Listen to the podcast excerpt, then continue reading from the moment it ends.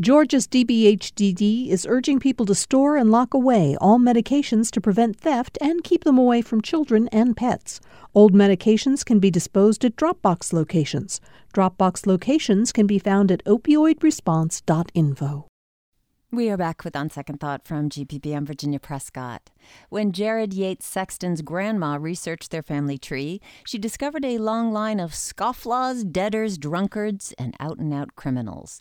The working class men he grew up with in Linton, Indiana, could never quite get ahead, especially as industrial jobs dried up. But in their homes, their power was absolute, often maintained by violence, intimidation, and a rigid masculinity that was toxic to their families, communities, and to themselves. These are the men that Sexton writes about in The Man They Wanted Me to Be. It's his memoir of struggling to fit that traditional version of maleness, as well as an examination of research on how these traits measurably harm the mental and emotional health of those men and the public. Jared Yates Sexton is Associate Professor of Creative Writing at Georgia Southern University and joins me in the studio. Jared, welcome. Thank you. So you use the term white patriarchal masculinity in the book. What does that term mean to you? So the white patriarchy is a large umbrella term that covers a lot of ground. Basically, it's the idea that society is sort of organized for the preference of white men. That can be through laws, that can be through customs or traditions. But basically, it means that men socially, politically, economically are often on top of a pyramid of women and minority populations. And you saw that when you were growing up in rural working-class Indiana town. Men helped you form that picture, like your father. What were they showing you about what it meant to be a man? Well, so the men I grew up with, in a lot of ways, they looking back, they were very sad individuals. They weren't able to live their dreams. They weren't able to reach a certain level that they were always striving after. But what they had was their labor, right? They got to basically put themselves into their jobs. They exhausted themselves. They broke their bodies. But at the end of the day, the bargain that they made was they were happy with their labor, and when they came home, they were in charge. And everybody in the home basically took care of their whims, and there were punishments if that didn't happen. And that's how the white patriarchy in that particular instance was enforced. The women were made to take care of the house and take care of the family, and the boys in the family were taught this system of behavior by emotional, physical, verbal abuse. And that is certainly something that you encountered in your life. Your father was a sad man in his own way, but he and your mom split up fairly early, and you had a series of stepfathers who were just rigid. But you see also in this, in looking at generations and generations of men with this reinforced masculinity, there's a real vulnerability in that for them, too. What did you find? Absolutely, there is. There's a real sadness to it. The thing you think about men is that they're hard and they're invincible and they're strong, and that's what they project. But deep down, and this is the thing that I had to come to terms with, is I always felt uncomfortable with that rigid masculinity. I always thought that I was alone in that. But when I talk to other men, particularly the ones who overcompensate and pretend to be macho or strong or invincible, it turns out when they're honest, they feel the same way. It's impossible to live up to those expectations because that masculine ideal doesn't actually exist. Mm. Men are vulnerable. Men are real. They have emotions. And the fact that they are taught to suppress them, it hurts them. And that leads to a whole range of terrible behaviors that hurts themselves and everyone around them. Yeah, I'd love to talk about some of the data on that, but I want to get to that point that you said, that they can't get there. It is unattainable on some level, which opens them up to shame because they're not measuring up. And there's this kind of cycle of shame and trying to overcompensate for the shame. How does that play out? Give us some examples of that. It's a terribly tragic thing. So men are basically taught from the time they are very, very small that the only acceptable means of emotional expression is either anger or violence. right? So they are basically completely walled off from their emotions. They're taught that they're not supposed to cry. They're not supposed to express themselves. They're not supposed to communicate. And so what happens when they feel shame, and this can be economic shame, this can be at work, this can be in the family, this can be socially. Whenever they feel shame, those men who are walled off, they react violently. This is how abuse happens. This is how verbal and physical abuse happens. This is how they end up hurting themselves through self-medication, through using drugs, through using substances, through putting themselves in really dangerous situations. They are trying to overcompensate for what is a natural, emotion. Right. And for you, As you say, this way of life is long past its expiration date. That's how you put it. The male-centric occupations dried up. Men no longer had that option, that connection to their esteem and their sense of value with their work. But is it over? Is that expiration date over? I mean, if we look at the sort of contemporary politics and recent legislations about women and women reproductive rights, do you think it's over? Well, this crisis that we're currently in is actually this weird political reckoning with what's happening. So we have industry that's gone away, right? We have a lot of these traditionally, quote unquote, masculine jobs that are no longer there. So for instance, my family are laborers. They're factory workers. They're miners. You know, they're people who have always been taught to do industry. Those jobs are gone. And quite frankly, they never enjoyed them in the first place. They broke their bodies, right? But what happens is they are now being bolstered by political movements, and we're definitely seeing this with the rise of Donald Trump, who tells him he's going to bring back their factories. They're going to bring back the coal mines. These are jobs that are not coming back, but it gives them political identity. And so what they're doing is they're actually calling back angrily for these old ideas from where masculinity came from that aren't there anymore and won't exist. So they're actually holding back progress that would help themselves and everyone else. And these are the men that you could fit in with at Trump rallies during the 2016 campaign.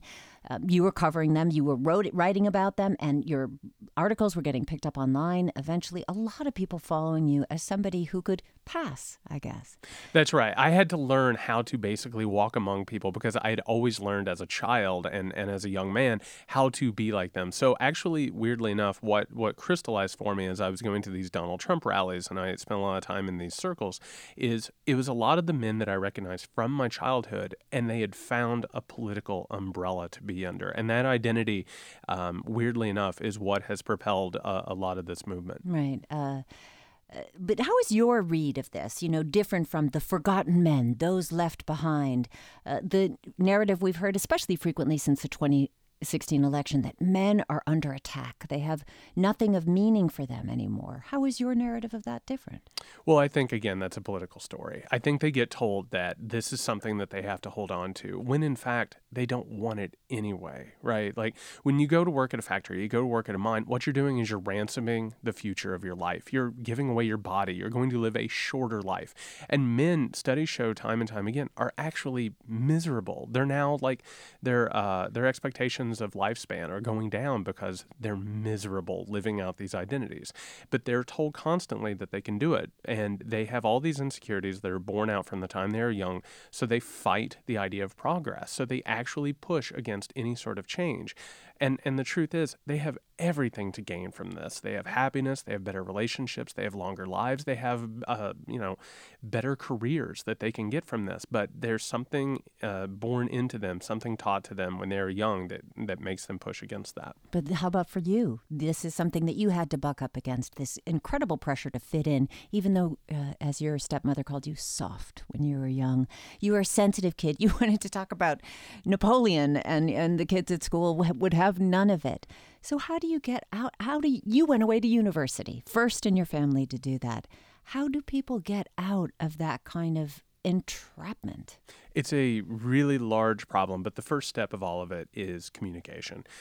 What I found, and going back to my father, I found that talking to my father, who was the type of person who would have supported this movement, I started talking to him about his experiences and what he had gone through. And what he ended up telling me, this person who had terrorized me and abused me because he thought I was soft, it turned out when he was a kid, he was soft too, and he had been abused by his own father and basically had been beaten into him that he had to be strong. strong and he had to be like a real man. So he was always overcompensating. He was always playing a role. So the first step is looking at this, and this goes back to these traditions and customs.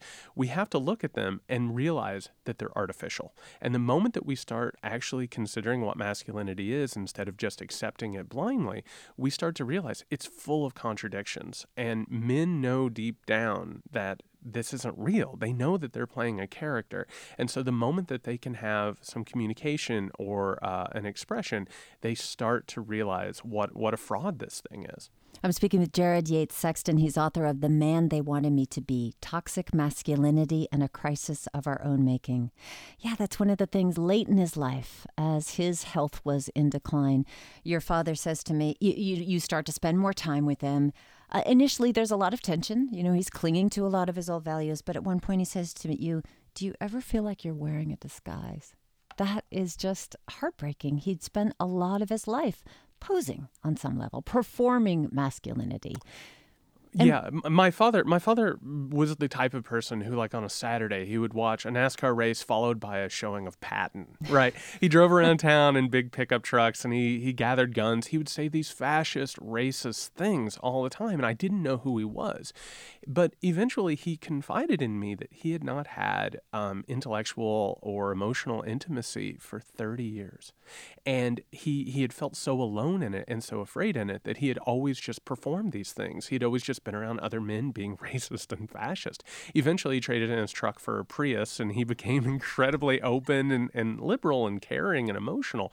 But that's the whole point of it is, I think that once men start to realize that this is not just a role they've been playing, but it's actually a prison that they have put themselves in, I think that the alternative looks really good. Well, but he disguised his illness, too, and that is another thing in the research that you quote in the book about how men do not take care of themselves, especially admitting that kind of healthy bodily vulnerability would be too much. So my dad died at the really young age of 59 from rampant diabetes, which is a disease that you should be able to take care of, that should be able to be handled. But he didn't go to the doctor for 3 decades.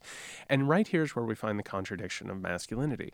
Men are supposed to be strong and brave and unflinching. They're terrified of going to the doctor. Right? Because the doctor can tell them something that makes them vulnerable. And so what they do is they don't go to the doctor, and they have all of these chronic conditions, heart conditions, diabetes, obesity, all these things that they can go get taken care of. But they're so afraid to walk in that door. They're afraid to get medical help. They're afraid to get mental health. And so what they do is they condemn themselves to lead shorter, more miserable lives, which is a terrible contradiction when you really look at it about the man who's supposed to be unflinching, but he can't go to a doctor's office. Well, we mentioned before that you go through the kind of history of how these roles became adopted by men. And part of it is advertising. The mass media marketing age really helped reinforce like what women's roles are and what men's roles are. But now we are seeing much more in advertising, the caring dad, you know, the one who's changing the diapers or taking care of the kids. Do you think that there is a gap between how that traditional idea is being projected on television in mass media and how people really feel it in their lives? I think the two are definitely linked. Going back to the mass media age, you have things like Freudian attempts, right, to make men and women feel like they're not adhering to their roles. So they have to buy products, right? A man has to buy a truck. He has to buy a lawnmower. I just saw the other day the weirdest thing. They now have male foundation, but they call it war paint. And so what happens is that men learn that they have to pay a monetary price in order to be a man. But we are seeing a difference now. Like you said, we're seeing like the caring father, right? We're seeing the man who will take care of his kids or will help out around the kitchen. Those things change things over time.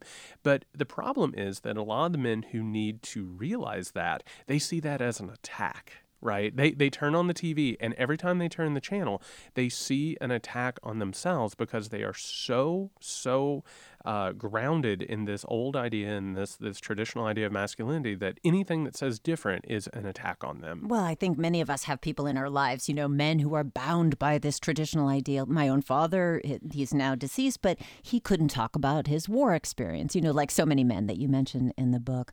Very shut down about that. We see that in our communities, in our workplaces. So in situations where we see this, how do you confront it? How do you have that conversation in a way that doesn't put someone's back up against the wall? Well, and so much of that performance is all about not having your back against the wall, right? In my family, the way that it's expressed is, insecure men cleaning their guns at the table, right? Or talking about their exploits. And what happens when they leave the room is the people who are left in the room are like, I feel so bad for him. This is a really sad situation. I wish that he would feel better. And they know it's about insecurity. The problem is we have to take that conversation from something that we say when they leave the room to something that we say when they're in the room. And we have to start talking to people and not just accepting that this is the way it has to be, which is a terrible term that we've been saying for so long that just perpetuates this behavior. We have to tell men who are insecure and overcompensating that it's okay, that they are loved, even if they fall short of the masculine ideal. We still love them, we still value them, and there's value beyond that performance. Well, there's so much that you reveal personally about your road to get here, Jared, that I encourage readers to pick up because it's a dramatic and winding road and very profound. But do you ever find yourself, defaulting to those old positions that you so long strove to inhabit, this maleness? Oh, absolutely. I had a really hard time with it. I never felt comfortable with it as a kid, and I went through all this abuse. I hated the idea of masculinity. I wanted to get away from it. But I found later on in life that when I would have some sort of setback or some sort of insecurity, I would find myself performing the idea again. And the problem is that once you're around that, you're around those old patriarchal ideas, it infects you and it's with you for the rest of your life. So I basically have to take stock every single day and try and understand why I'm doing the things I am and why I behave the way that I do. And you have to be aware of that in order to move past it. All right. We just got 30 seconds, but, Gillette campaign right before the Super Bowl, creating this idea of reinforcing the idea of men as sensitive to the Me Too movement. A lot of clapback against that. What did you see?